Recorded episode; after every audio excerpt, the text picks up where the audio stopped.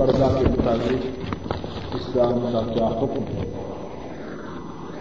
عورتوں کے چہرے کے پردہ کے مطابق اسلام کا حکم یہ ہے کہ مسلمان عورت کے لیے چہرے کا پردہ لازم اور ضروری ہے۔ اس کی دلیل کیا ہے؟ قرآن و سنت میں اس کی بہت زیادہ دلیل آئی ہے۔ ایک دو مختصر سے انداز میں عرض کرتا ہوں۔ ویسے اس موضوع پر تفصیل گفتگو ہوئی ہے اور اس بارے میں جو گفتگو ہوئی ہے وہ کیسٹوں میں موجود ہے۔ قرآن کریم میں جب مسلمان عورتوں کے لیے پردے کا حکم آیا، تو مسلمان عورتوں نے اس حکم کی تعمیر کیسے کی؟ صحیح بخاری میں ہے کہ مسلمان عورتیں پردے کی آیات کے اترنے کے بعد جب اپنے گھروں سے نکلی تو انہوں نے اپنے چہروں کو ڈھانپ لیا تھا۔ مسلمان عورتیں جب اپنے گھروں سے نکلی تو انہوں نے اپنے چہروں کو ڈھانپ لیا تھا۔ اگر کسی میں بات کے ماننے کا جذبہ ہو تو یہ دلیل کافی ہے۔ نبی کریم سزن کا زمانہ مبارک ہے اور آپ کی صحابیات ہیں۔ انہوں نے اللہ کے حکم کی جو تعمیر کی وہ درست تھی یا غلط ہے؟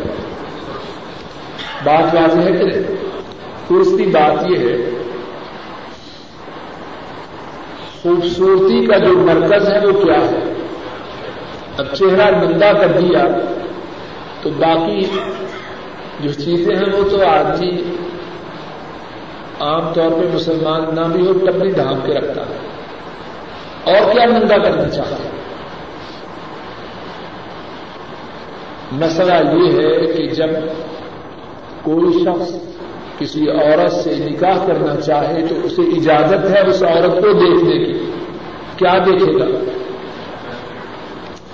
اگر پہلے ہی چہرہ گندا ہے تو دیکھنا کیا ہے؟ کوئی اور چیز دیکھنی ہے۔ یعنی آدمی ذرا غور تو کرے۔ چہرہ دیکھنے کی اجازت ہے۔ اگر پہلے ہی گندا ہے تو اجازت کا کیا مقصد؟ آدمی ذرا سوچے تو صحیح۔ اور مسلمان عورت کے پردے کا تو یہ عالم ہے کہ مسلمان عورت کے اس بات کی اجازت نہیں کہ اپنے ہاتھوں کو بھی ننگا کرے۔ اپنے قدموں کو بھی ننگا کرے اور یہ صاحب چہرہ ننگا کروا دے۔ انتہائی غلطی کی بات ہے۔ اور یہاں ایک اور بات بھی سن لیجیے کہ جو بعض اچھے گرانوں میں بھی آ رہی ہے کہ چہرہ تو ڈھانپ رکھا ہے لیکن آنکھیں ننگی۔ ہیں اور شاید کہ آنکھوں میں کچھ ڈال بھی رکھا ہے۔ اور برقع کو تھوڑا سا سرکایا بھی ہے۔ اب کیا کیفیت پیدا ہوگی؟ سیاہ برقع ہے، آنکھوں میں کچھ ڈال رکھا ہے اور تھوڑا سا نیچے بھی ہے۔ تو مزید فتنے اور تباہی کا سبب بنے گا۔ مقصود پردہ ہے، مقصود زیر زیرت کی نمائش ہے۔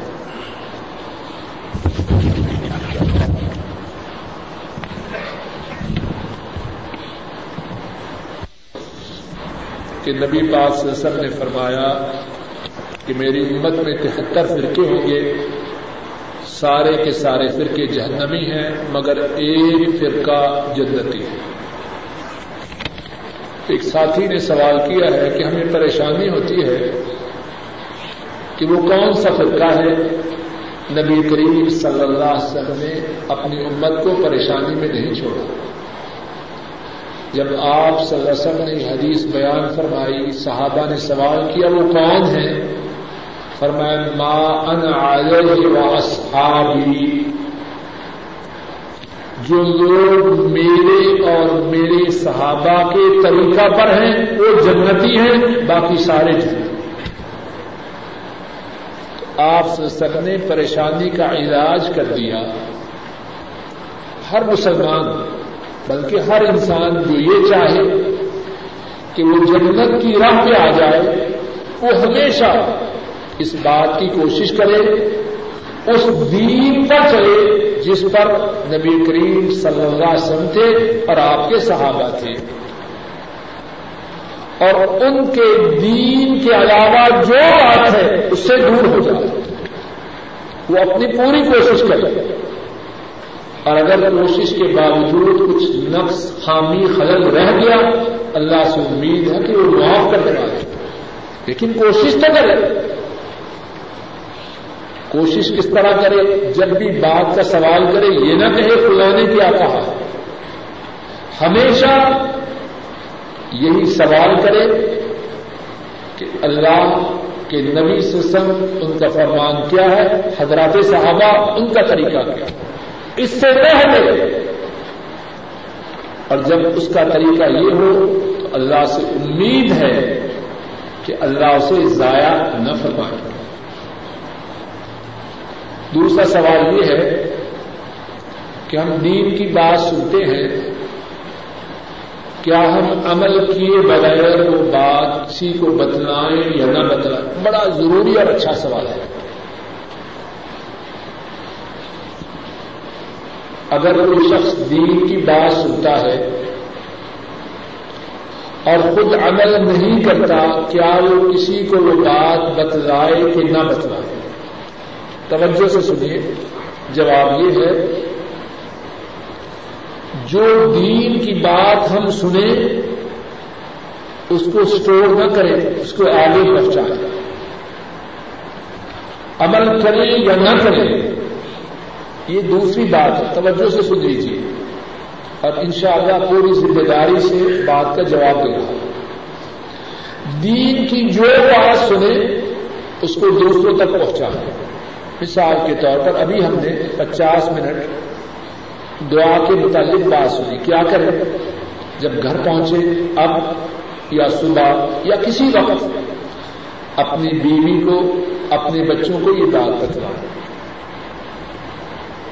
ان کو بات کے بتلانے میں بخل نہ کرے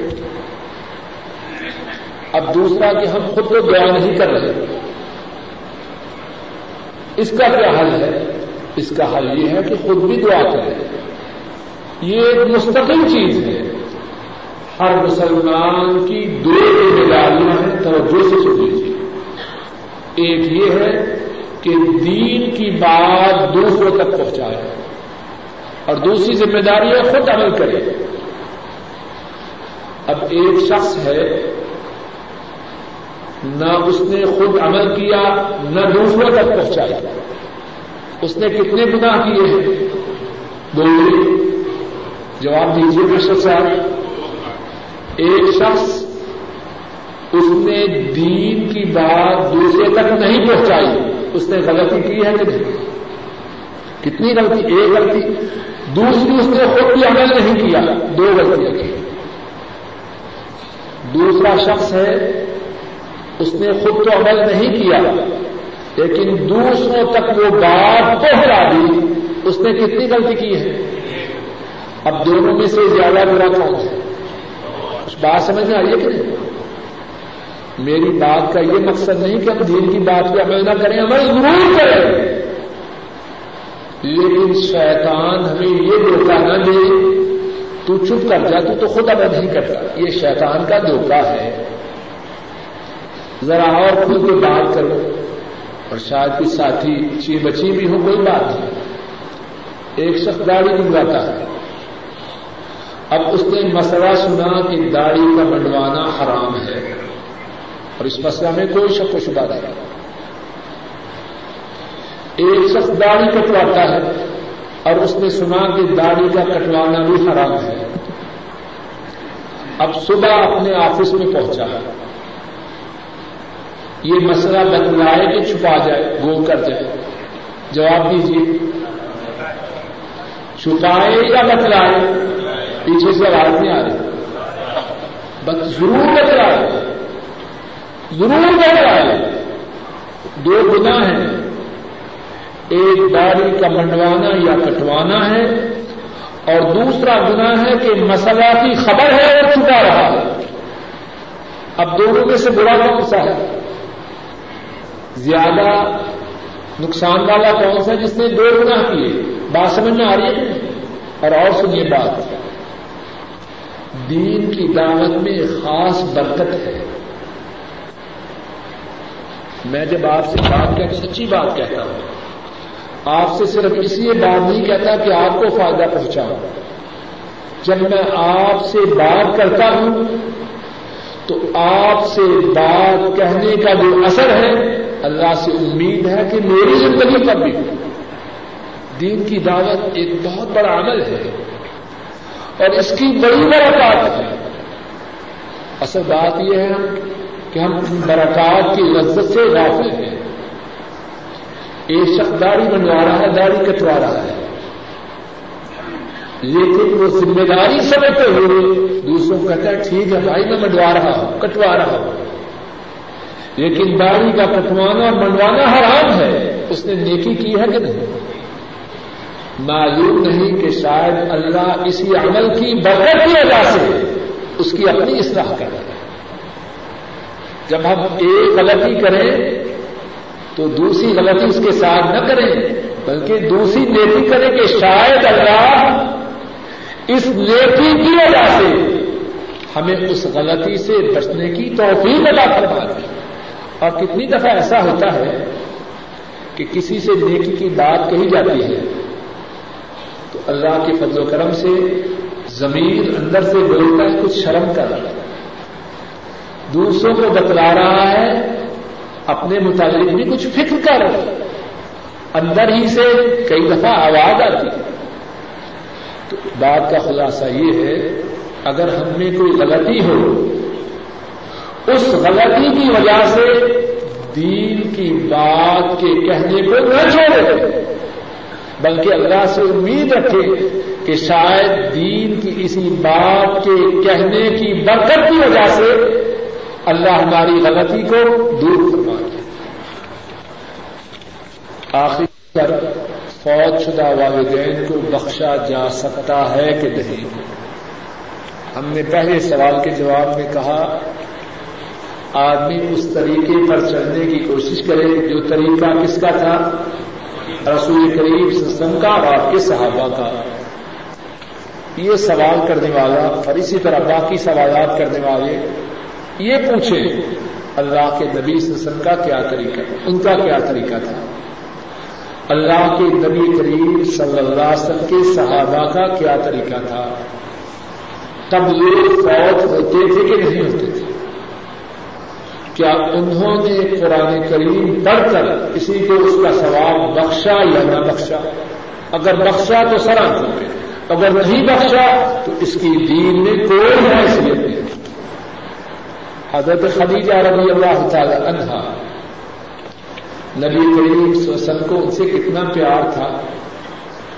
کتنے سال گزر جاتے ہیں اور ان کو بھولتے ہیں گھر میں جانور ذبح کرتے ہیں تو فرماتے ہیں، میری بیوی خدیجہ کی سہیلیوں کو اس جانور کا گوشت دے دے۔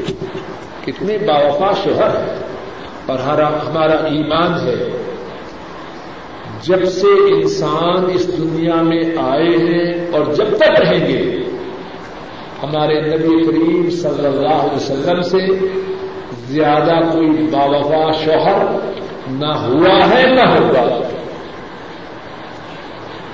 ساری زندگی کیا آپ نے حضرت خدیجہ رضی اللہ تعالی عنہا کو قرآن پاک پڑھ کر اس کا ثواب بخشا؟ اگر بخشا تو سر آنکھوں اور اگر نہیں بخشا تو دین کا اس سے کوئی تعلق نہیں۔ لوگوں نے اپنی طرف سے بات بنا رکھی ہے، دین سے یہ بات ثابت ہے۔ کیوں بات ثابت ہے؟ فوج شدہ لوگوں کے لیے دعا کی جائے۔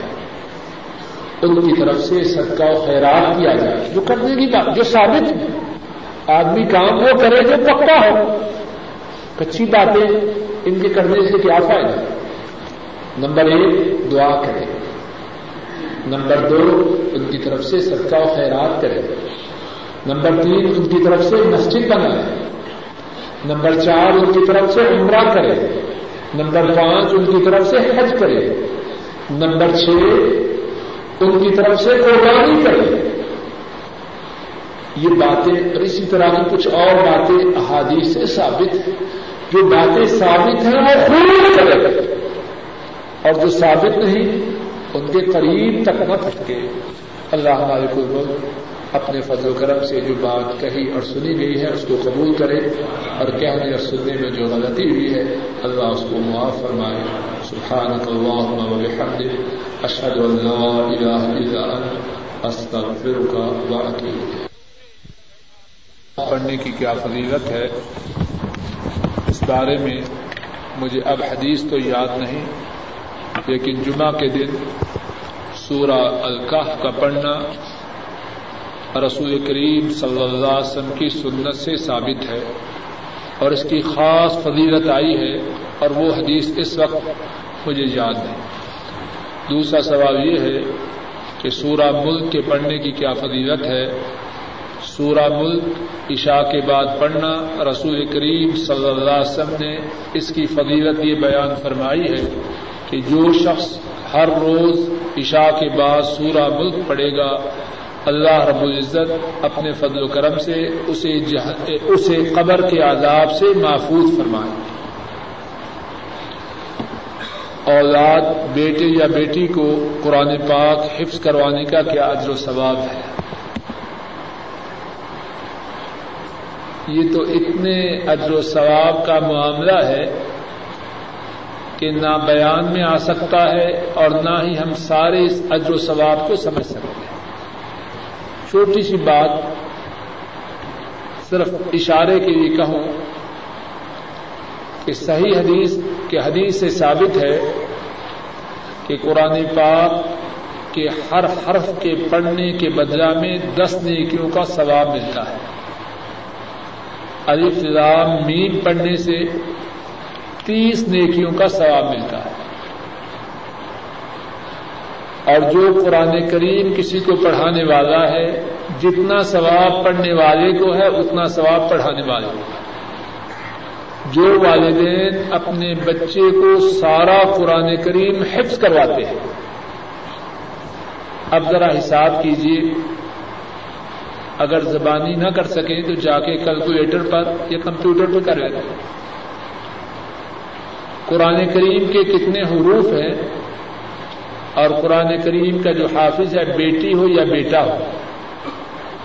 جب یہ جب سارا قرآن کریم پڑے گا، تو اسے کتنی نیکیاں ملیں گی۔ اور ماں باپ جس نے اس بیٹے یا بیٹی کے حفظ کروانے کی کوشش کی ہے، جتنی نیکیاں بیٹے یا بیٹی کے لیے ہیں، اتنی نیکیاں اس کے لیے بھی اور اللہ کے فضل و کرم سے معلوم نہیں کہ بیٹا یا بیٹی زندگی میں کتنی دفعہ پڑے اور اصل نفے کا سودا تو یہ ہے۔ ہم سمجھتے ہیں کہ کیٹ، ریٹ، فیٹ پڑ گیا تو ہمارا بیڑا پار ہو گیا اور بعد میں شاید امی یا ابو ہی کو کک کرے۔ نفے کا سودا کی طرف خصوصی طرح دیا اور اس کا یہ مقصد نہیں کہ ہم دنیاوی تعلیم نہ دلوائے یہ مقصد نہیں لیکن اصل چیز جو ہمارے نفے کی ہے وہ دینی تعلیم ہاں ایسی دنیاوی تعلیم جس کا مقصد دین کی سربلندی ہو، اس میں بھی پایا ہے۔ اگر دنیاوی تعلیم کا مقصد دین کی سربلندی ہے، تو اس میں بھی فائدہ ہے۔ لیکن جو دنیاوی تعلیم کے ساتھ دین سے مکمل غافل ہوگا، تو دین کی سربلندی کو کیا سمجھے گا؟ ایک اور سوال یہ ہے کہ اللہ کے اسم آدم سے اللہ سے جو فریاد کی جائے، اللہ کے اسم آدم کے ساتھ اللہ سے جو فریاد کی جائے، اللہ اس فریاد کو قبول کرتے ہیں۔ تو اس میں آدم کیا ہے؟ یہ بات آیت الکرسی کے درس میں گزر چکی ہے۔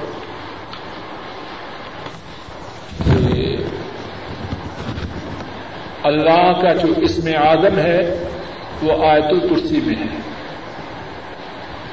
اور عام علماء کی رائے یہ ہے، احادیث شریفہ کی روشنی میں، کہ اس میں آدم الحی القیوم میں ہے۔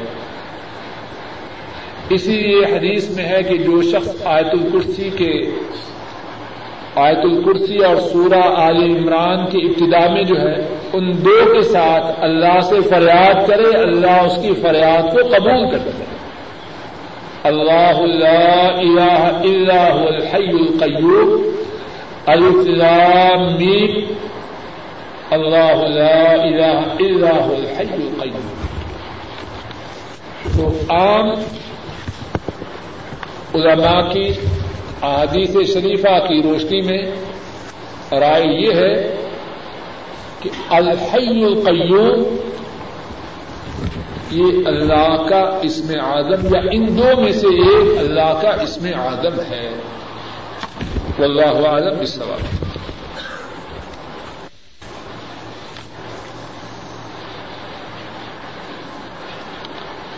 کہ جو شخص رمضان کے روزے رکھتا ہے لیکن سارا سال اس کی نمازوں کا جو شیڈول ہے وہ یہ ہے کہ جمعہ کی اس نماز صرف پڑھتا ہے۔ اس کے بارے میں کیا حکم ہے؟ تو صحیح بات یہ ہے کہ جو شخص نماز کا تارک ہے وہ مسلمان نہیں۔ جو شخص نماز کا تارک ہے وہ مسلمان نہیں۔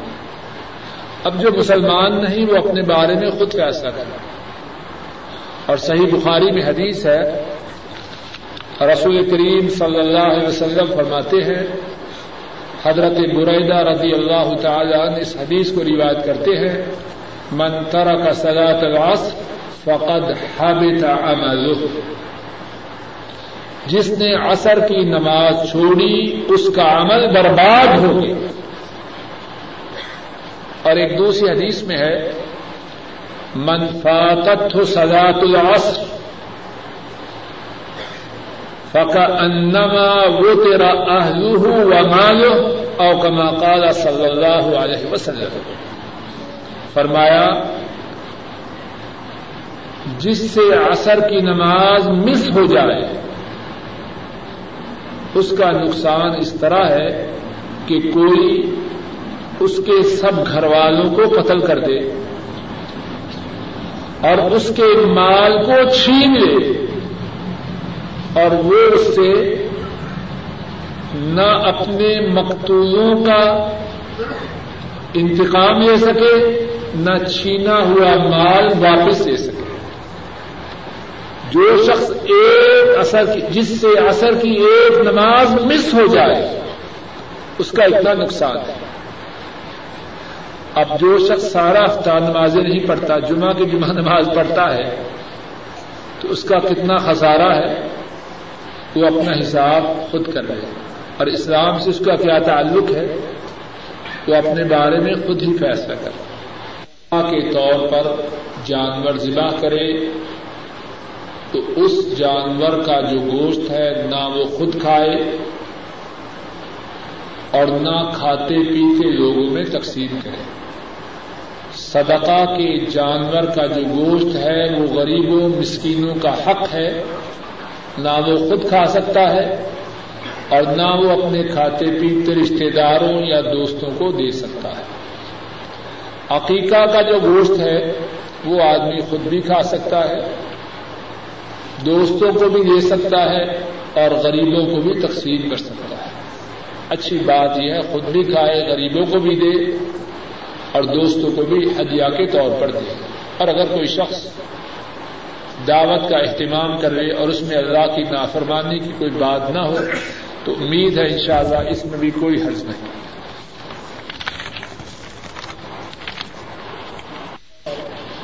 درود پڑھنے کے لیے کون سا درود سب سے اچھا ہے؟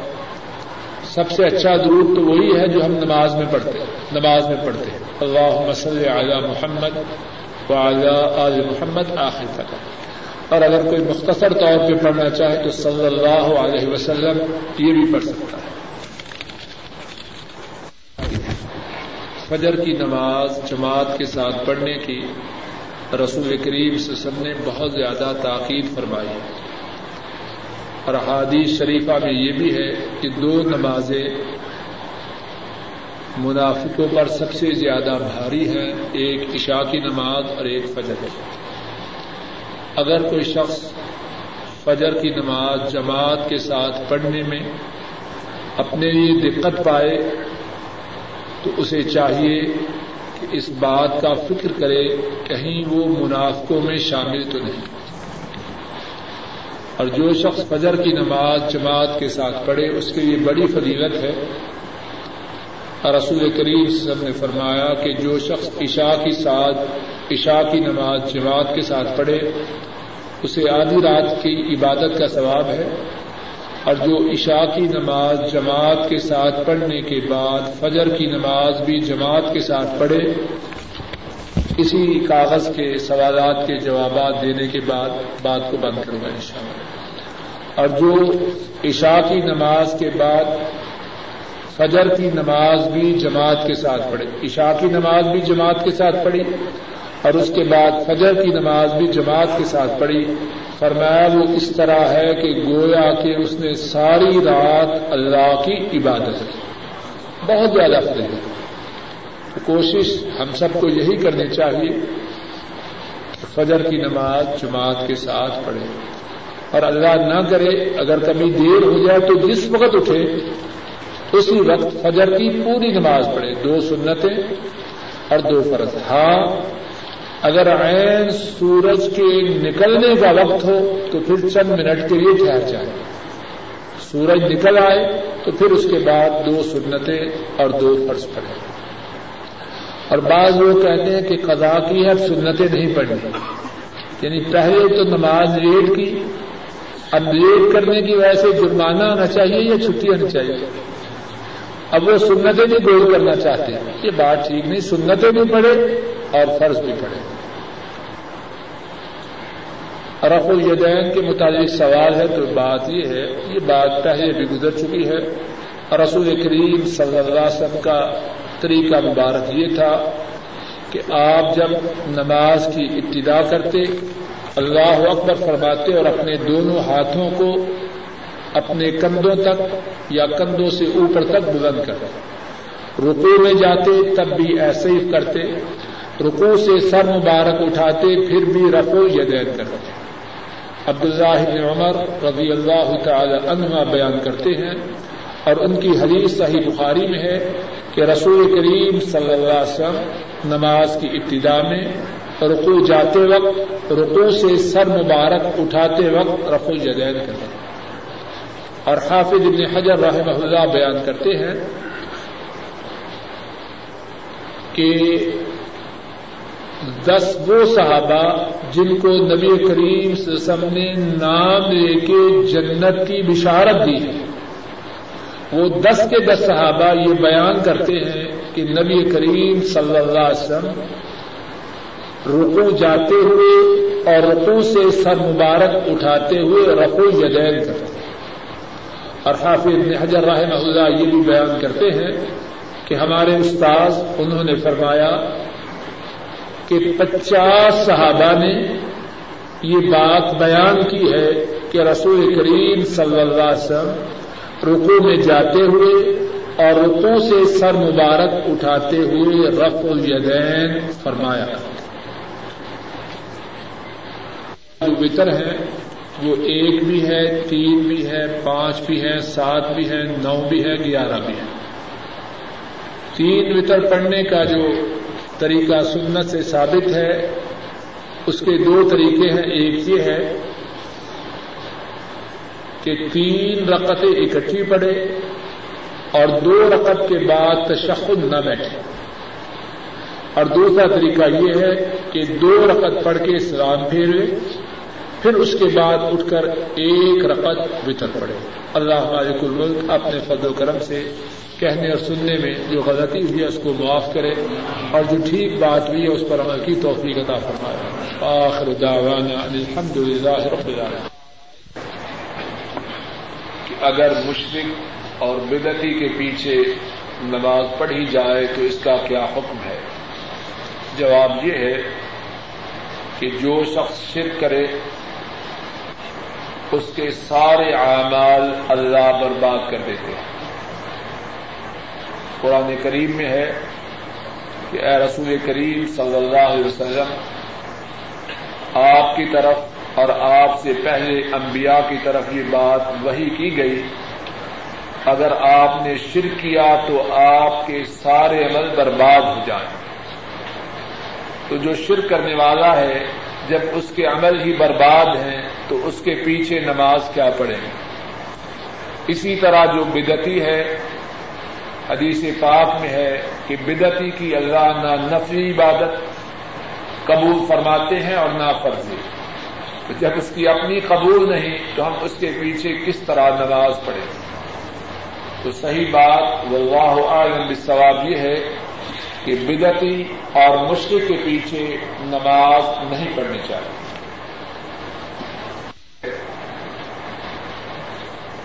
کہ بتیجا کی جو بیوی ہے اس کا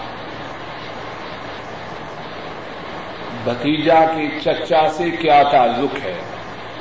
زید، اس کا چچا خالد ہے۔ اب زید کی جو بیوی ہے، اس کا زید کے چچا خالد سے کیا تعلق ہے؟ سوال واضح ہے۔ خالد کے لیے زید کی بیوی ایک غیر محرم عورت ہے۔ اس کا بتیجا زید ہے، اس کی بیوی، اس کی بتیجی نہیں۔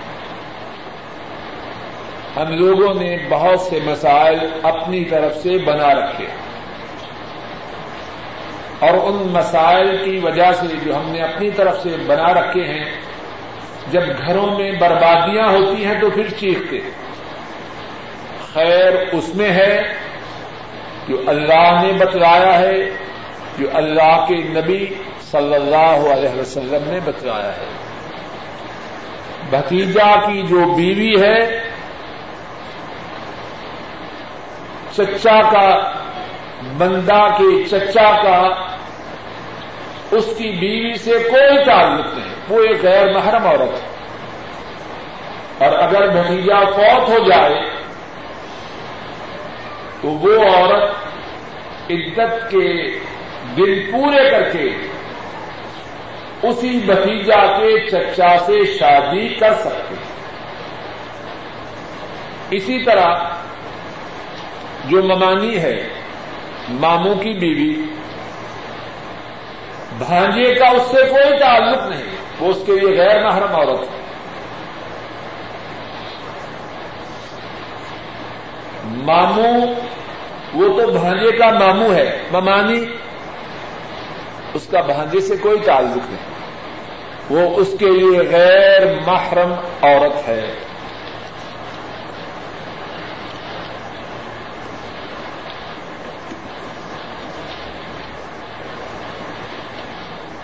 یہ سوال ہے کہ کوئی علم والا ہے، قرآن پاک بھی پڑھتا ہے۔ نماز بھی پڑھتا ہے لیکن بیکار کاموں میں اپنا وقت ضائع کرتا ہے۔ تو اسے کیا کہنا چاہیے؟ اس کے متعلق وہی بات ہے جو قرآن کریم میں اللہ رب العزت نے رسول پاک وسلم سے فرمائی فعیدہ فرق کا فن سب و رب کا فرق جب تو فارغ ہو تو اپنے رب کی طرف توجہ کر۔ فعیدا فرق کا فن سب و عیدا رب کا فرق جب تو فارغ ہو جائے، اتنی عبادت کر کہ تیرا جسم تھک جائے۔ اور تو اپنے رب کی طرف رغبت کر۔ اگر مدینے والے کو یہ حکم ہے، تو میں اور آپ اللہ کی عبادت کرنے کے کتنے محتاج ہیں۔ اور اللہ کی طرف رغبت کرنے کی ہمیں کیا ضرورت ہے۔ اور یہ جو علم والا ہے، قرآن پاک پڑھنے والا ہے، نماز پڑھنے والا ہے، اس کی خدمت میں یہ بات بھی کہوں گا، رسول کریم صلی اللہ علیہ وسلم نے ایک شخص کو نصیحت کی۔ آپ نے نصیحت کرتے ہوئے اس سے فرمایا اختن خمسن قبل خمس۔ پانچ باتوں سے پہلے پانچ باتوں کو غنیمت سمجھ۔ شباب کا قبل حرم بڑھاپے کے آنے سے پہلے جوانی کو غنیمت سمجھ۔ یہ جوانی ہمیشہ باقی نہیں رہے گا۔ صحت کا قبل سکھ میں بیماری کے آنے سے پہلے اپنی صحت کو غنیمت سمجھ۔ معلوم نہیں کب صحت رخصت ہو جائے اور بیماری اپنے ڈیرے ڈال لے۔ غنا کا قبلہ فقر۔ غربت کے آنے سے پہلے تونگری کو غنیمت سمجھ۔ معلوم نہیں یہ ریال ڈالر پاؤنڈ نوٹ کب چھن جائے اور تو فقیر ہو جائے فراغ کا قبلہ شغل اور فرمایا چوتھی بات، اگر فرصت میسر ہے تو مشغولیت کے آنے سے پہلے اس فرصت کو غنیمت سمجھ۔ معلوم نہیں کہ کب کتنا مشغول ہو جائے۔ حیات کا قبل موت موت کے آنے سے پہلے اپنی زندگی کو غنیمت سمجھ۔ معلوم نہیں کہ زندگی کا چراغ کب گل ہو جائے۔ اگر تیرے پاس فرصت ہے، تو اس فرصت کو ضائع نہ کر۔ معلوم نہیں کہ کب یہ فرصت چھن جائے۔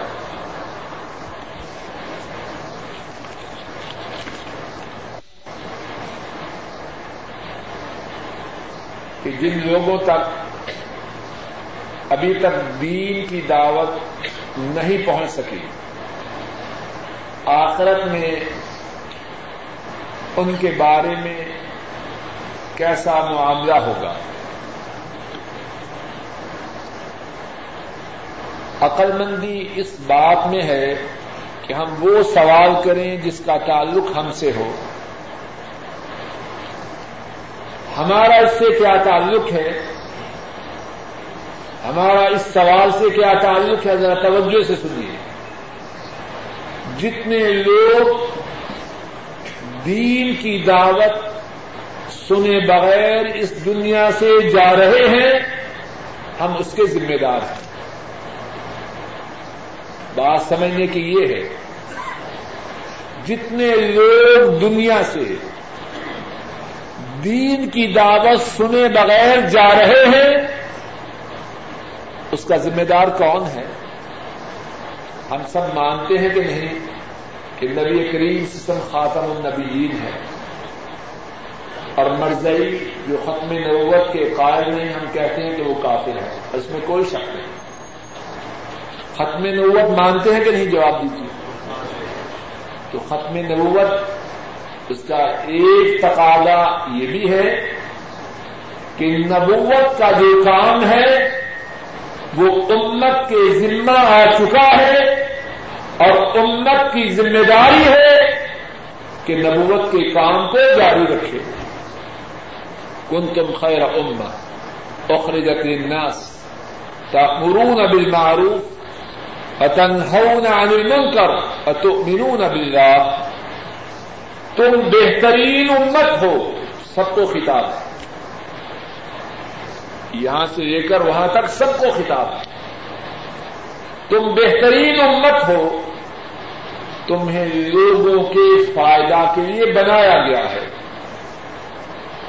کیا کرو؟ تامرون بالمعروف، تم نیکی کا حکم دیتے ہو۔ پتنگ ہو کرو اور برائی سے روکتے ہو۔ فتؤمنون باللہ، اور اللہ پر ایمان لاتے۔ اب ان لوگوں تک جن تک ابھی تک دین کی دعوت نہیں پہنچی، ان تک دین کی دعوت پہنچانے کی ذمہ داری کس کی ہے؟ میری اور آپ کی۔ اور اس بارے میں ہم میں سے ہر شخص ذمہ دار ہے اور اپنی اپنی استطاعت اور وسائل کے مطابق اللہ کے ہاں جواب دے۔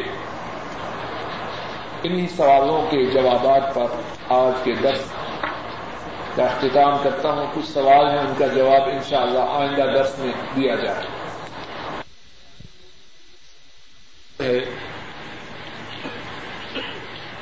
زوال کا جو وقت ہے، کیا وہ ہمیشہ ایک ہوتا ہے گرمی اور سردی میں؟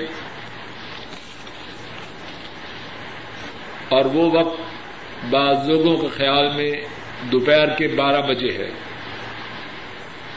نیز کیا ظہر کی اذان زوال سے پہلے کہی جا سکتی ہے؟ جواب یہ ہے، جس طرح سورج کے طلوع اور غروب کے اوقات بدلتے ہیں، سورج کے نکلنے اور ڈوبنے کے اوقات بدلتے ہیں، اسی طرح سورج کے زوال کا جو وقت ہے وہ بھی بدلتا ہے۔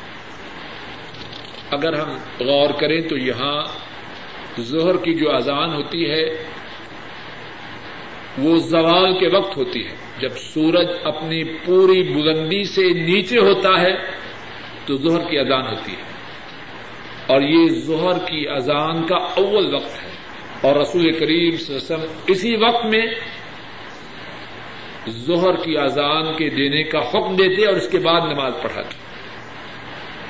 تو آپ جو ساتھی توجہ کریں وہ دیکھ سکتے ہیں کہ ظہر کی اذان کا جو وقت ہے وہ بدلتا رہتا ہے۔ یہ وقت ایک نہیں جس طرح سورج کے نکلنے اور ڈوبنے کا وقت بدلتا ہے، اسی طرح زوال کا وقت بھی بدلتا ہے۔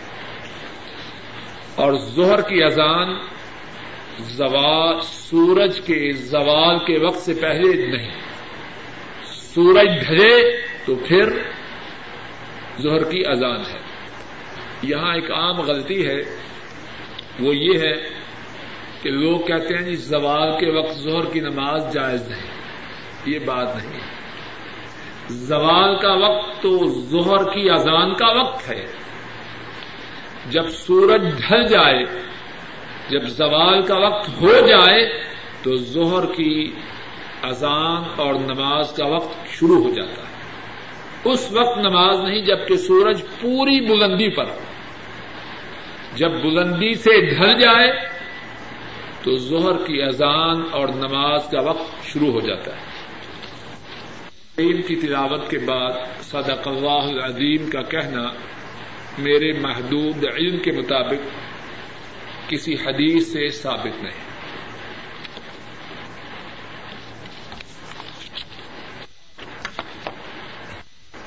ایک ساتھی نے دعا کی درخواست کی ہے اور ایک بڑی اچھی بات کا عہد کیا ہے۔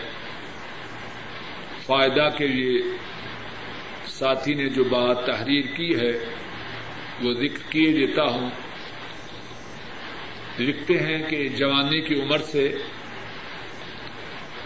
گانے اور بے حیائی کی تصاویر اور پروگرام دیکھنے اور سننے کا شوق تھا۔ آج میں یہ عہد کرتا ہوں کہ ان سب چیزوں سے توبہ کرتا ہوں اور سب ساتھیوں سے درخواست کرتا ہوں کہ دعا کریں۔ اللہ تعالی مجھے اس توبہ پر اس توبہ کی پابندی کی توفیق عطا فرما پہلی تو سب ساتھیوں سے درخواست ہے اور میں بھی ساتھ سب ساتھیوں کی دعا کرتا ہوں کہ اللہ رب العزت اس ساتھی کو اپنی اس توبہ پر پابند رہنے کی توفیق عطا فرمائے۔ اور دوسری بات یہ ہے، اس ساتھی کے لیے اور ہر سچے دل سے توبہ کرنے والے کے لیے قرآن کریم میں ایک بہت بڑی بشارت ہے۔ توجہ سے سن لیجیے اور اسی بات پر سوالات کے جو جوابات ہیں، ان کو انشاءاللہ ختم کروں گا۔ جو شخص سچے دل سے اپنے گناہوں سے توبہ کر لے، اور سچے دل سے گناہوں سے توبہ کرنے کا مقصد یہ ہے کہ جن گناہوں سے توبہ کر رہا ہے، نمبر ایک، ان کو چھوڑ دے۔ نمبر دو اب کے اپنے سابقہ گناہوں پہ نادم ہو، پشیمان ہو۔ نمبر تین، آئندہ ارادہ کرے کہ جب تک زندہ رہوں گا، یہ گنا نہ کروں گا۔ پھر بات دوہراتا ہوں۔ اگر کوئی شخص سچے دل سے توبہ کرے اور سچے دل سے توبہ کرنے کے لیے کتنی شرائط ہیں؟ میرے ساتھ کہیے کتنی ہے تین۔ نمبر ایک، جس گنا سے توبہ کر رہا ہے، اس گناہ کو چھوڑ دے۔ نمبر دو، اپنے سابقہ گناہ پہ نادم ہو جائے۔ نمبر تین، آئندہ نہ کرنے کا پختہ ارادہ کرے۔ ایسے سچے توبہ کرنے والے کے لیے کیا ہے؟ ایک تو یہ ہے، اللہ اس کے سابقہ تمام گناہوں کو معاف کرتے اور دوسری بات یہ ہے، اللہ اس کے سابقہ گناہوں کو نیکیوں سے بدل دیتے سورہ الفرقان میں ہے فَأُولَئِكَ يُبَدِّلُ اللَّهُ سَيِّئَاتِهِمْ حَسَنَاتٍ سچے دل سے توبہ کرنے والے، ایمان لانے والے، نیک عمل کرنے والے۔ اللہ ان کے گناہوں کو نیکیوں سے بدل دیتے ہیں۔ ایک شخص نے بیس سال نماز نہیں پڑھی۔ تیس سال، چالیس سال، پچاس سال نماز نہیں پڑھی۔ بات سنی، اب توبہ کی۔ نماز پڑھنی شروع کر دی۔ جتنا عرصہ نماز چھوڑتا رہا، اس چھوڑنے پہ نادم ہوا۔ اور آئندہ سے ارادہ کیا، اب ساری زندگی نماز نہ چھوڑوں گا۔ سورہ الفرقان کی اس آیت کریمہ کے مطابق چالیس سال تک اس نے جو نمازیں نہیں پڑھی، اس کا جو گنا تھا، اللہ اس توبہ کی وجہ سے نیکیوں سے بدل دے گا۔ اس کے نامہ اعمال میں چالیس سال کام کرتے ہیں گیارہویں دیتے ہیں۔ یہ دین میں نئی باتیں دین سے دوری کی باتیں اور لوگوں نے کھانے کا بہانہ بنا رکھا۔ لوگوں نے کھانے کا ہیلا بنا رکھا۔ پیر عبد القادر جیوانی ان کی گیارہویں عقل مند غور کر۔ تو پیر عبد القادر جیلانی کی جو گیارہویں دے رہا ہے پیر عبد القادر نے کس کے نام کی گیارہویں دی؟ اتنا ضروری کام تیرے خیال میں پیر صاحب نے کس کے نام کی گیارہویں دی؟ اور ان سے پہلے صدیق، فاروق ذنورین علی مرتدہ رضی اللہ تعالی عنہم اجمعین، انہوں نے کس کے نام کی گیارہویں دی؟ دین میں نئی بات نہ نکال من احدث فی امرنا هذا ما ليس من فهو رد. صحیح بخاری اور صحیح مسلم میں حدیث ہے. عائشہ صدیقہ رضی اللہ تعالی عنہا فرماتی ہیں، رسول کریم صلی اللہ علیہ وسلم نے فرمایا، جس نے ہمارے دین میں کوئی نئی بات جاری کی، وہ بات مردود ہے۔ وکل و بدعت بلالا وکل و بلالت فنا ہر بدت گمراہی اور ہر گمراہی کا انجام کیا ہے؟ جہنم کی آگ۔ ایسا کرنے والا اس کام سے رک جائے۔ اللہ کے نام کا بغیر تاریخ کے تعین کے اللہ کے نام کی خیرات کرے، پہلی، دوسری، سارا مہینہ کرے۔ اور اس طرح اپنی طرف سے دین میں نئی نئی باتیں ایجاد نہ کرے، نہ اس کا دینا جائز، نہ اس کا کھانا جائز۔ کیا ٹیپ ریکارڈ میں گانا سننا جائز ہے؟ اور لکھا ہے کہ ٹیپ ریکارڈ میں جو گانا سنا جاتا ہے، گانے والی یا گانے والا وہ سامنے تو نہیں ہوتا۔ اچھا سوال ہے۔ گانا سننے کی جو حرمت ہے، اس کے لیے یہ ضروری نہیں کہ گانے والی یا گانے والا سامنے ہو۔ گندی بات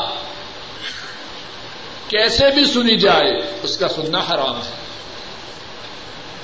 شرم آتی ہے ذکر کرتے ہوئے۔ کبھی گاڑی میں، پاکستان میں اگر آدمی سننے کے لیے مجبور ہو جائے تو کیا کیا بکواس ہے؟ معلوم نہیں کہ لوگوں کی غیرت کہاں دفن ہو چکی ہے۔ کس طرح اپنے گھروں میں ایسی فوش باتیں گانے کے نام سے سنتے ہیں۔ کہاں غیرت دفن ہو چکی ہے؟ اور پھر جب اس کے آثار گھروں میں نمایاں ہوتے ہیں جوان بچیاں جیسے سنتی ہیں، جب ویسے ہی کر کے دکھاتی ہیں۔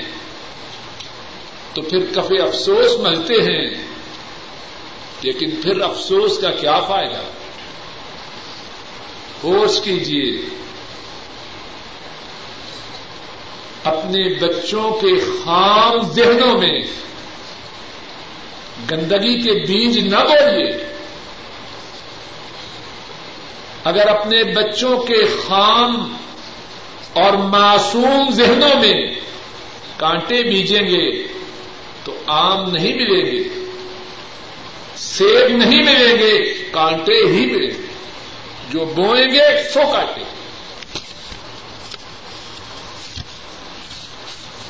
دوسرا سوال یہ ہے کہ قوالی کا سننا کیسے ہے؟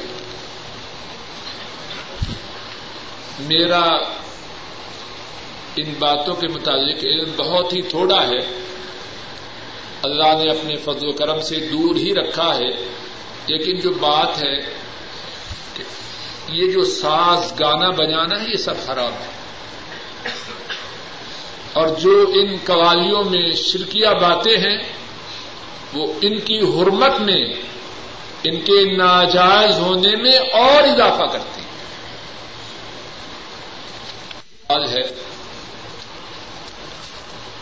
ایک صاحب پوچھتے ہیں کہ میری والدہ صاحبہ زندہ ہیں، کیا میں قرآن ختم کر کے قرآن کریم کے پڑھنے کا ثواب اپنی والدہ محترمہ کو دے سکتا ہوں؟ بڑا اچھا سوال ہے۔ جواب یہ ہے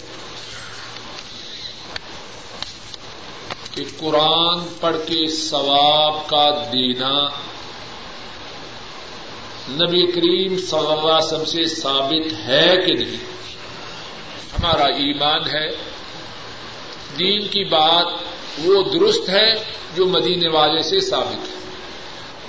جو میڈ ان پاکستان یا میڈ ان انڈیا ہے، اس کا دین سے کوئی تعلق نہیں۔ نبی کریم صلی اللہ علیہ وسلم نے اپنے کسی زندہ یا مردہ عزیز کو رشتے دار کو، دوست کو ساتھی کو قرآن کریم کا ثواب دیا یا نہیں دیا؟ اگر دیا تو سر آنکھوں پہ، نہیں دیا تو دین سے اس کا کوئی تعلق حضرت صلی اللہ علیہ وسلم نے اپنے کسی زندہ یا مردہ عزیز کو میرے محدود علم کے مطابق قرآن کریم کا ثواب نہیں دیا۔ اب سوال یہ ہے کہ کیسے کرے؟ ماں کو، ماں کے ساتھ نیکی کرنے کو ہر اچھے بچے کا دل چاہتا ہے، کیا کرے؟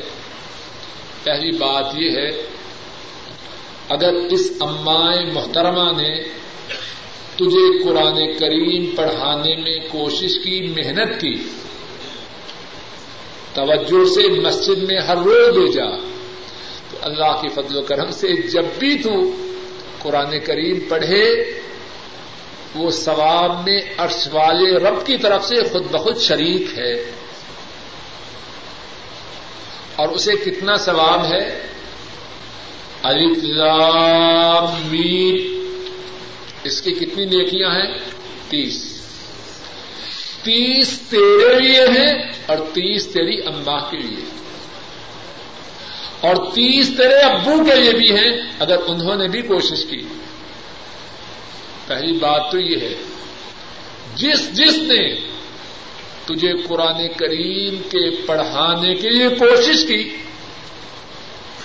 وہ تیرے ثواب میں بغیر تیرے کہے ہوئے، اور بغیر تیرے ثواب میں کسی کمی کے خود بخود شریک ہے۔ دوسری بات تو یہ کر کہ اپنی اماں کے لیے زیادہ سے زیادہ دعا کر۔ پکی بات۔ یہ دعا کر، رب رحمہما کما ربیانی صغیرا۔ اے میرے رب، جس طرح میرے والدین نے بچپن میں میری پرورش کی، تو اسی طرح ان دونوں پر رحم فرما۔ اپنے دفتر کی طرف جائے، اپنی ملازمت کی طرف جائے، گھر سے نکلتے ہی اللہ کی حمد و ثنا کر سورہ الفاتحہ پڑھ، نبی کریم سم پر دروشی پڑھ اور دعائیں کرنا شروع کر دے اب پندرہ منٹ، بیس منٹ، آدھا گھنٹہ۔ جب تک دفتر میں نہ پہنچے، اپنی اماں کے لیے، اپنے ابو کے لیے، اپنے اعزا کارب کے لیے سب کے لیے دعائیں کرتا جا۔ پکی بات۔ وہ زندہ ہے انشاءاللہ تب بھی اسے فائدہ ہے۔ فوت ہو چکی ہے تب بھی انہیں فائدہ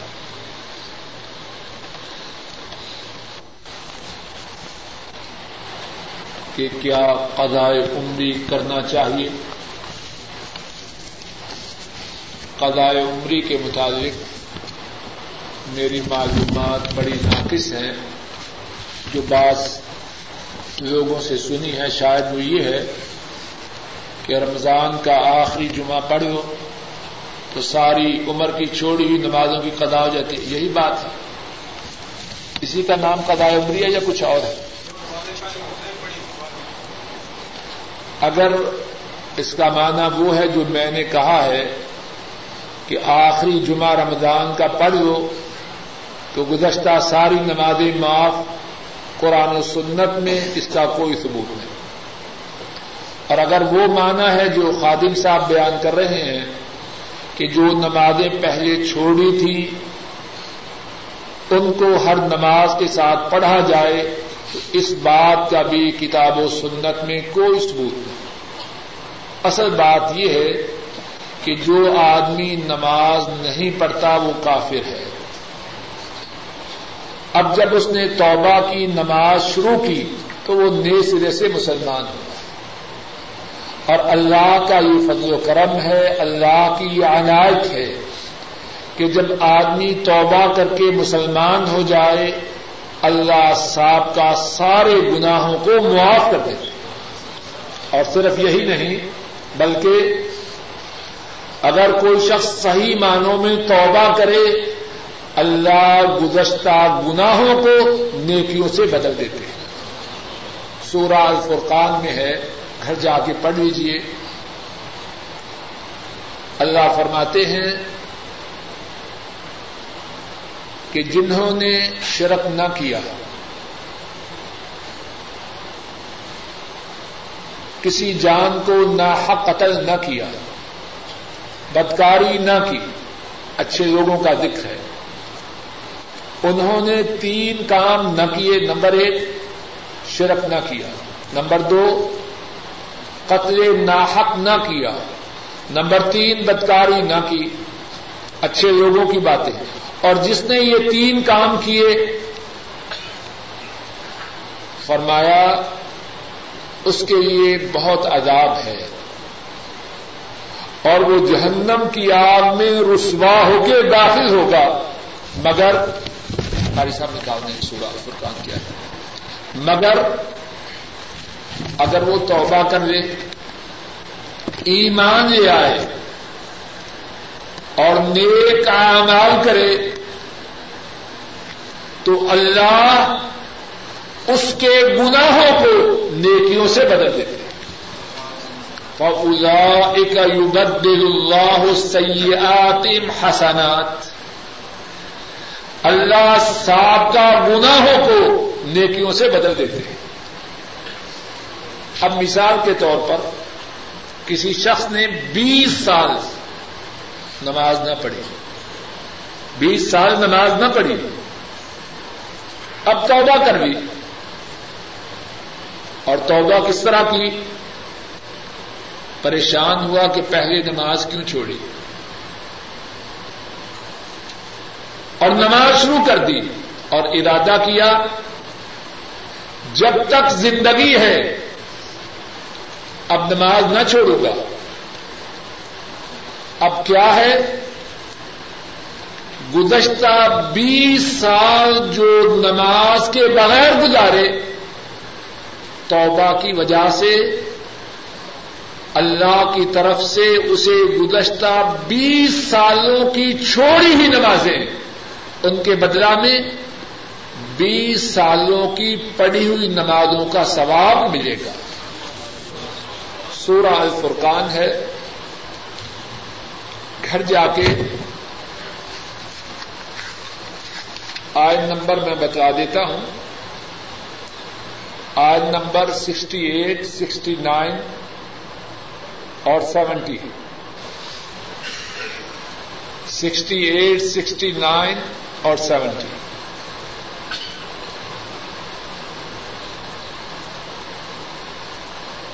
آج نمبر سیونٹی میں فرمایا اللہ من تاب و آمن و عمل عملا صالحا۔ جس نے توبہ کی، ایمان لایا اور نیک عمل کیے۔ فَأُولَئِكَ يُبَدِّلُ اللَّهُ سَيِّئَاتِهِمْ حَسَنَاتٍ۔ اللہ ان کے گناہوں کو نیکیوں سے بدل دیتے ہیں۔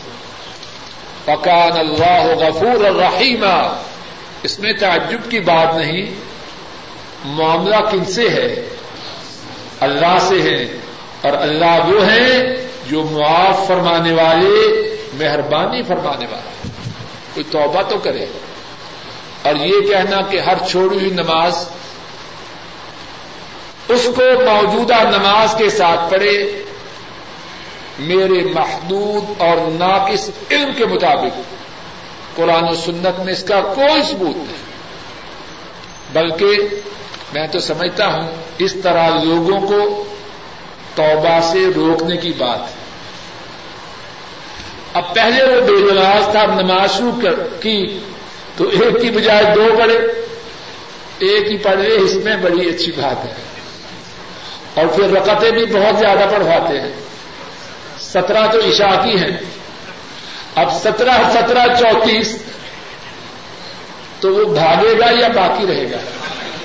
اسلام میں یہ بات نہیں۔ جو قریب آئے، اسے دور نہیں کرنا چاہیے۔ اسے اور زیادہ قریب کرنا چاہیے۔ اور اپنی طرف سے نہیں، کلام پاک نے، اللہ میں، کلام پاک میں اللہ رب العزت نے جو بات فرمائی ہے، وہ سچ ہے۔ جو توبہ کرے، ایمان لائے اور نیک عمل کرے، اللہ اس کے گناہوں کو نیکیوں سے بدلے کہ ہر شخص کل قیامت کے دن اسے اپنے اپنے اعمال کے مطابق جزا اور سزا دی جائے گی۔ تو شفات کی بات کیسے ہے؟ تو جواب یہ ہے کہ اللہ کی طرف سے ہم پر رحمت اور شفقت ہے۔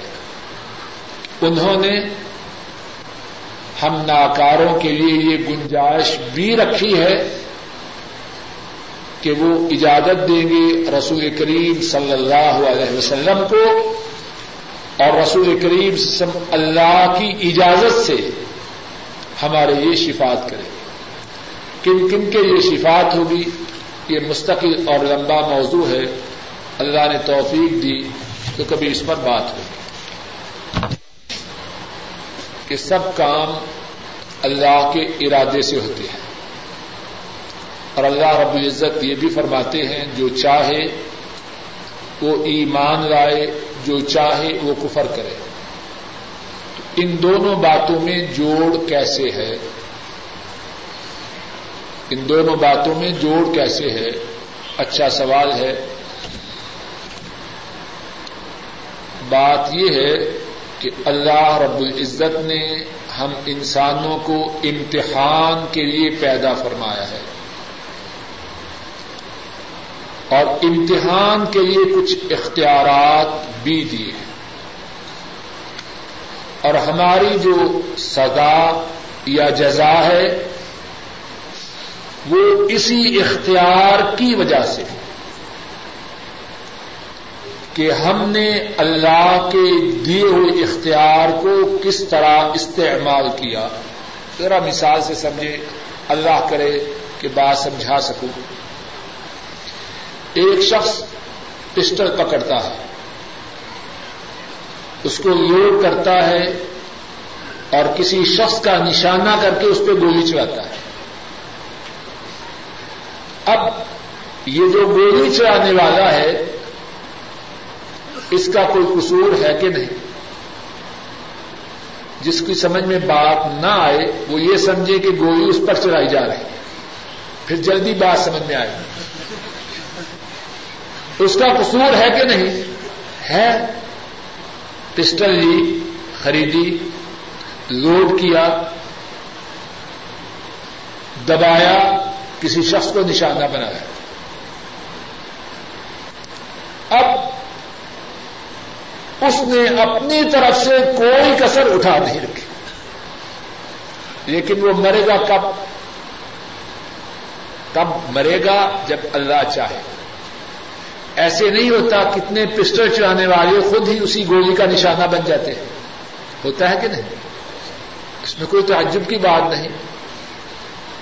کوئی ایسی رکاوٹ ہو کہ پسٹل کا منہ الٹ جائے، بجائے کسی کو نشانہ بنانے کے خود نشانہ بن جائے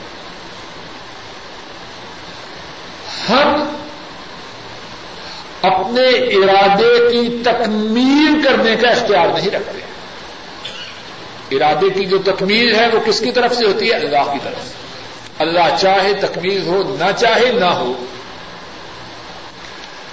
ہمارا جو حساب کتاب ہے ہمارے ارادے پر اور اس ارادے کی تکمیل کے لیے ہماری جو کوشش ہے، اس پر۔ ہم نے ارادہ کیا، چلو جا کے درس سنتے ہیں۔ گھر سے نکلے، گاڑی کو سٹارٹ کیا اور درس میں آنے کے لیے روانہ ہوئے کیا ہم یہاں پہنچنے پر قادر ہیں؟ نہیں۔ این ممکن ہے، راستے میں گاڑی کا پنکچر ہو جائے اللہ نہ کرے حادثہ ہو جائے بجائے یہاں آنے کے، ہسپتال جانا پڑے۔ اللہ نہ کرے۔ یہاں آنے پر ہم قادر نہیں لیکن ہم نے ارادہ کیا، کوشش کی۔ اللہ نے اس کی تکمیل فرمائی۔ اس ارادے پر، اس کوشش پر اللہ کی طرف سے ہمارے لیے انشاءاللہ اللہ اجر و ثواب ہے۔ میں اور آپ کس بات کے پابند ہیں، اچھے ارادے کریں۔ اچھے ارادوں کے لیے اپنی پوری کوشش کریں۔ اور ہوگا وہ جو اللہ چاہے۔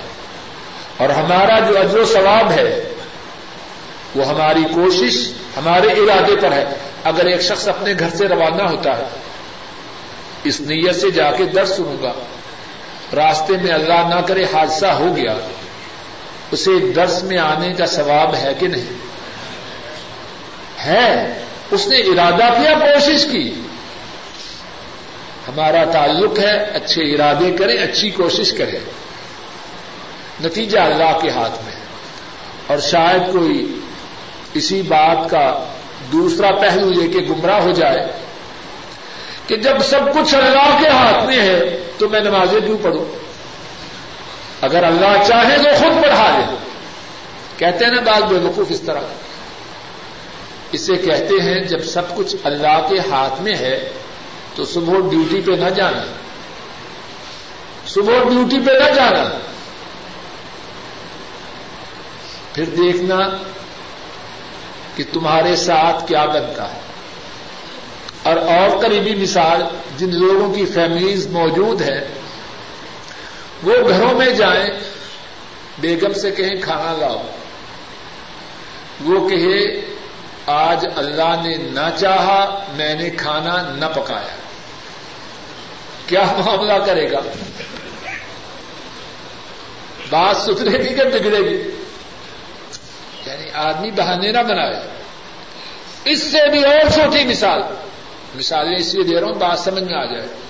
کسی کو ضرورت ہے لیٹرین میں جانے کی۔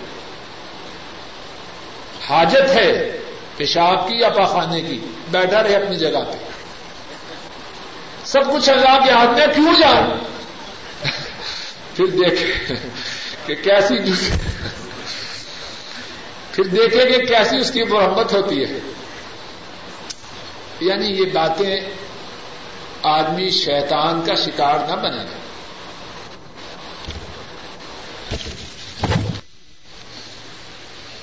اگر کوئی شخص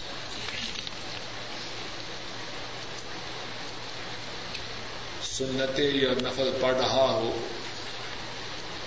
ایک رقط پڑھے اور ادھر سے اقامت ہو جائے تو کیا کرے؟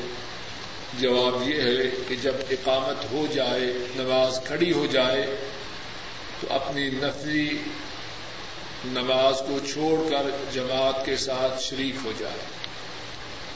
رسول کریم صلی اللہ علیہ وسلم نے فرمایا ہے کہ جب فرض نماز کھڑی ہو تو دوسری نماز نہیں۔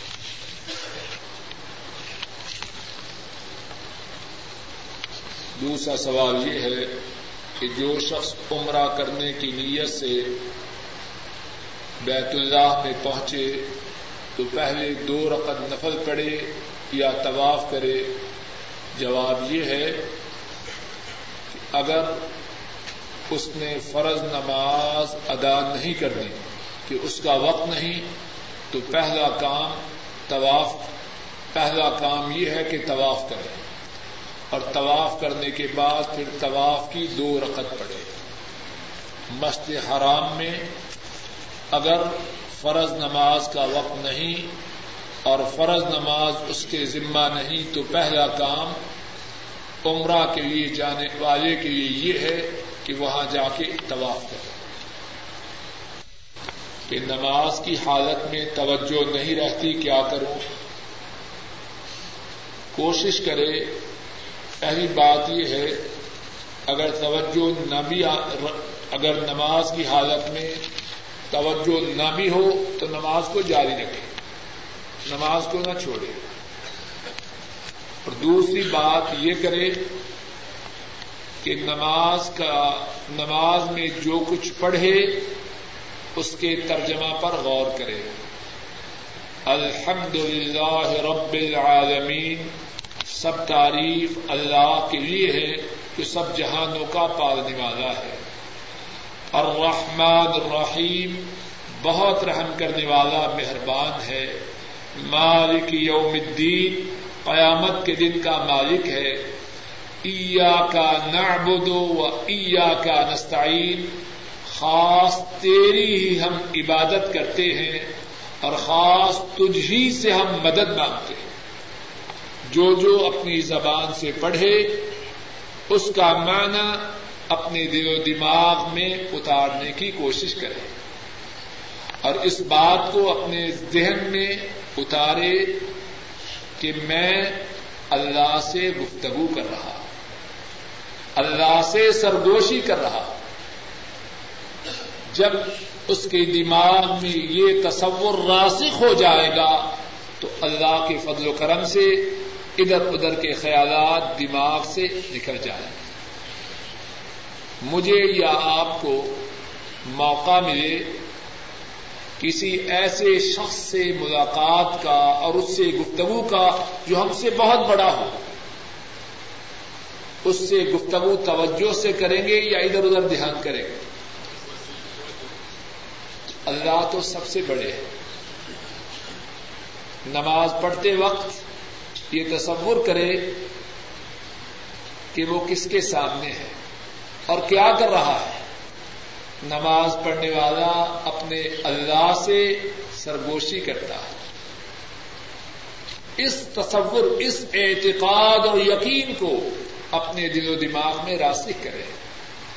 اور جتنا زیادہ یہ اعتقاد دل و دماغ میں راسک ہوگا اتنا ہی زیادہ وہ اللہ کے فضل و کرم سے، ادھر ادھر کے خیالات سے محفوظ ہے کوئی سوال کرے تو کیا اس کی مدد کرنی چاہیے کہ نہیں؟ جواب یہ ہے کہ غیر مسلم محتاج کی مدد بھی کی جا سکتی ہے۔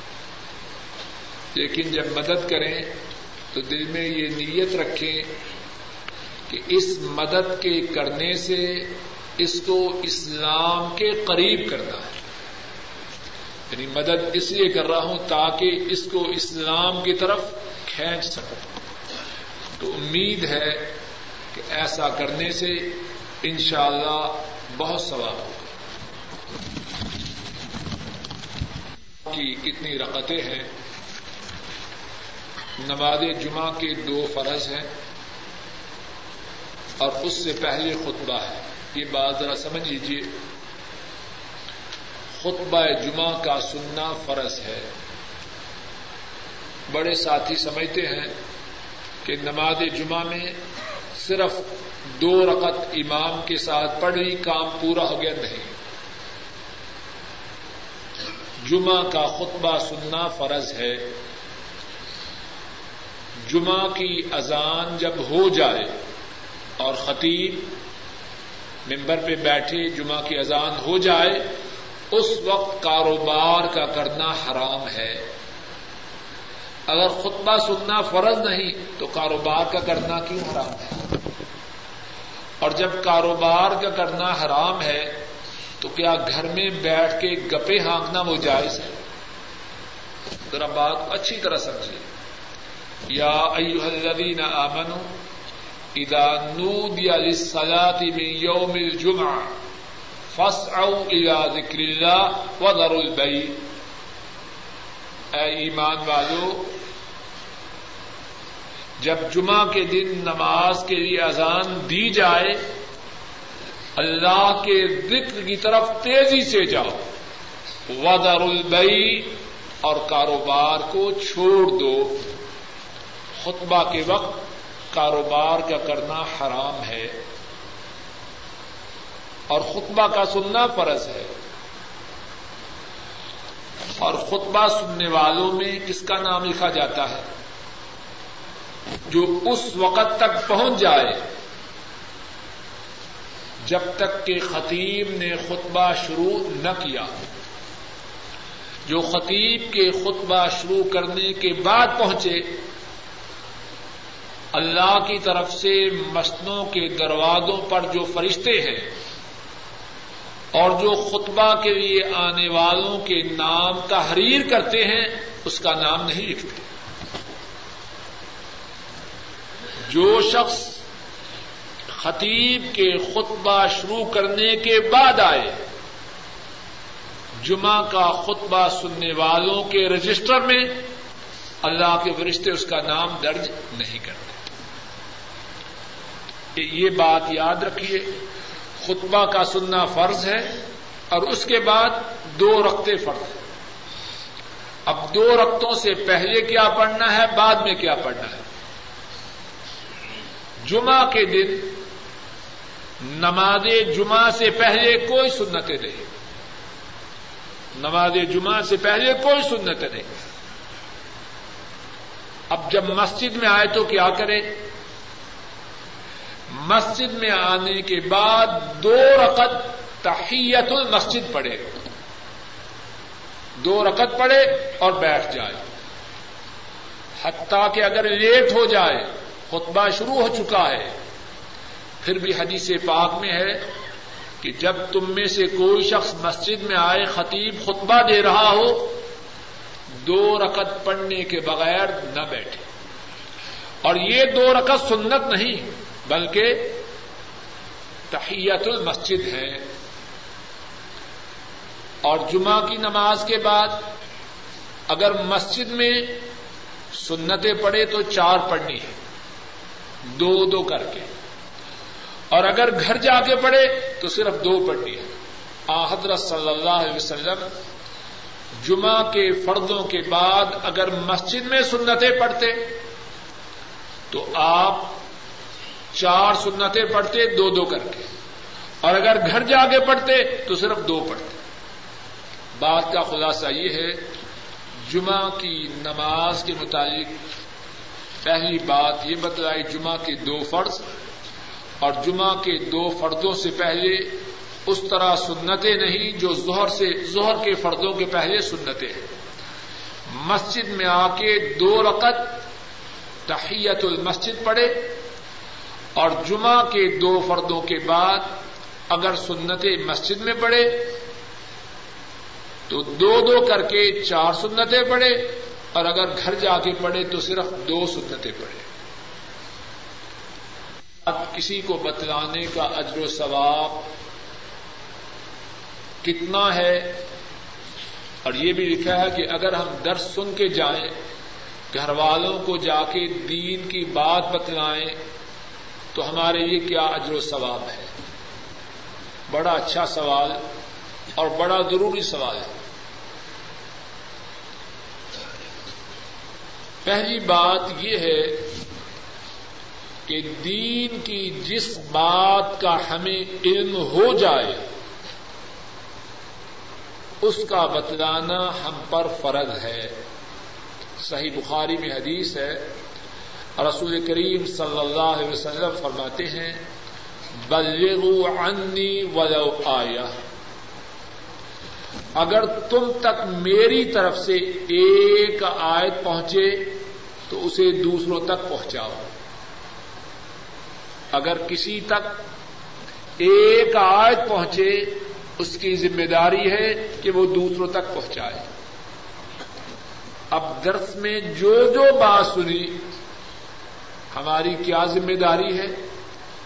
اس کو دوسروں تک پہنچائے اور جن تک پہنچانے کی ذمہ داری سب سے زیادہ ہے، وہ ہمارے گھر والے ہیں۔ ہماری اولادیں ہیں، ہماری بیویاں ہیں، ہمارے بہن بھائی ہیں، ہمارے والدین ہیں۔ ان تک دین کی بات کا پہنچانا ہماری دوہری ذمہ داری ہے۔ ایک تو ہم اپنے بیوی بچوں کے نگہبان ہیں۔ اللہ کی طرف سے بنائے گئے ہیں ذمہ دار۔ اور دوسری دین کی جو بات ہم تک پہنچ گئی، اس کا پہنچانا ضروری ہے۔ اور ضروری نہیں، شاید کیوں کہ جی میرے بیوی بچے تو پاکستان میں ہیں۔ میں کیسے پہنچاؤں؟ چٹھی لکھتے ہو یا نہیں؟ جب چٹھی میں دوسری باتیں لکھتے ہو تو یہ بھی لکھو۔ اللہ کے دین کی اس بات پہ عمل کرو، اللہ کی نافرمانی سے بچ جاؤ۔ اپنی چٹھیوں میں جہاں دیگر باتیں تحریر کرتے ہیں، اس بات کی طرف بھی توجہ کرے فون پہ گفتگو کرتے ہیں۔ اس گفتگو میں بھی دین کا پیغام دیتے رہے۔ اس سوال کے متعلق دوسری بات یہ ہے کہ جب ہم دین کی بات بتلائیں گے تو ہمیں کیا ملے گا؟ اس کا جواب یہ ہے، جو شخص کسی کو دین کی بات سکھلائے، اللہ اللہ کے فرشتے، آسمان اور زمین کی مخلوق، اس پر درود بھیجتی۔ امام ترمدی راہ اللہ روایت کرتے ہیں، حضرت ابو اماما الباہری رضی اللہ تعالی عنہ اس حدیث کے راوی ہیں۔